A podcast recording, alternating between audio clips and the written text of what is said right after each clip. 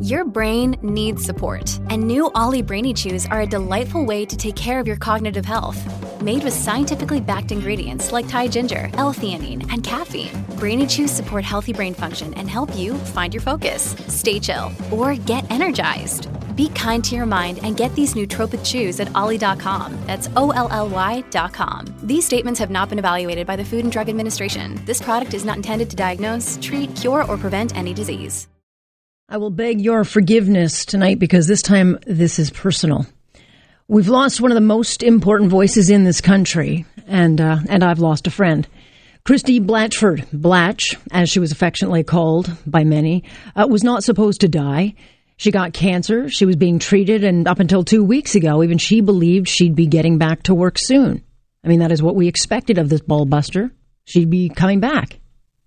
And that was what mattered and now she's suddenly gone, her voice silenced.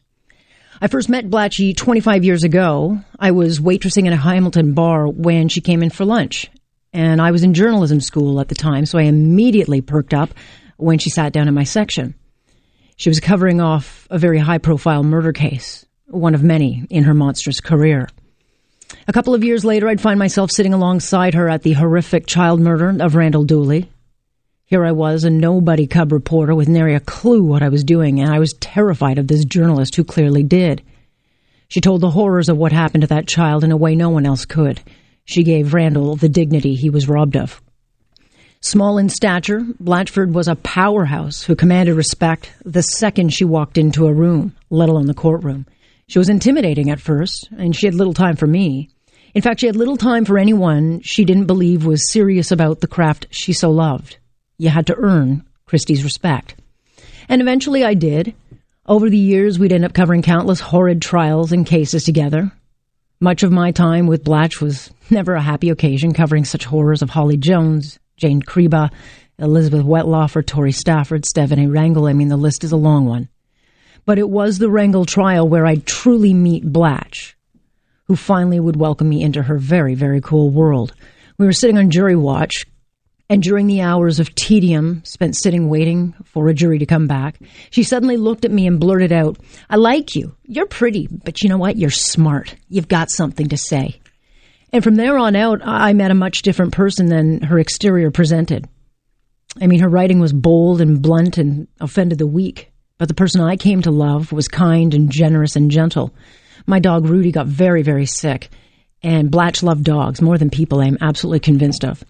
And as the bills piled up for me, uh, this barely new friend called me and said, I've got a check from a book advance sitting on my desk, and it's yours. I'm going to leave it aside should you need it. And this was not a small amount.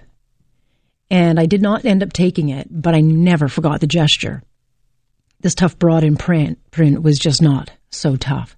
She swore like a sailor. She gave zero F's about offending the always offended. She never minced words. She was witty, funny, severely competitive, and severely honest.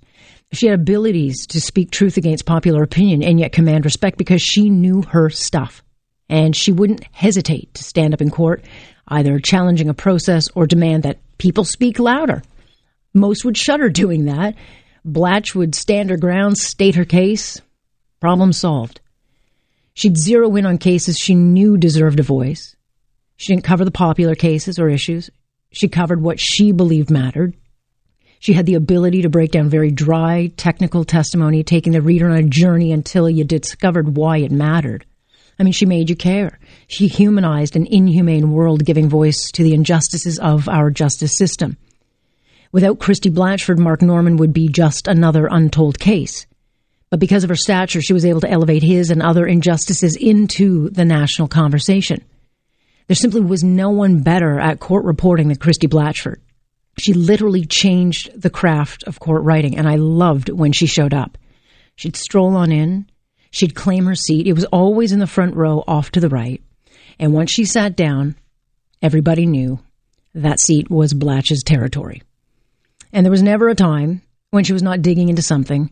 She was absolutely relentless in her pursuit of truth and so respected that people would bring their truth for her to tell. And there was literally nothing she couldn't write about, no topic that she couldn't take on. She simply loved what she did, and she adored her craft. And while her loss is enormously personal. I, I can't adequately articulate how profound the loss of her voice is to this country because she was quite simply extraordinary. And I'm so blessed to have been able to call her a friend, fully knowing she'd absolutely be horrified at the fuss being made over her now. And that is my point on point for this very sad, heavy hearted day of February the 12th.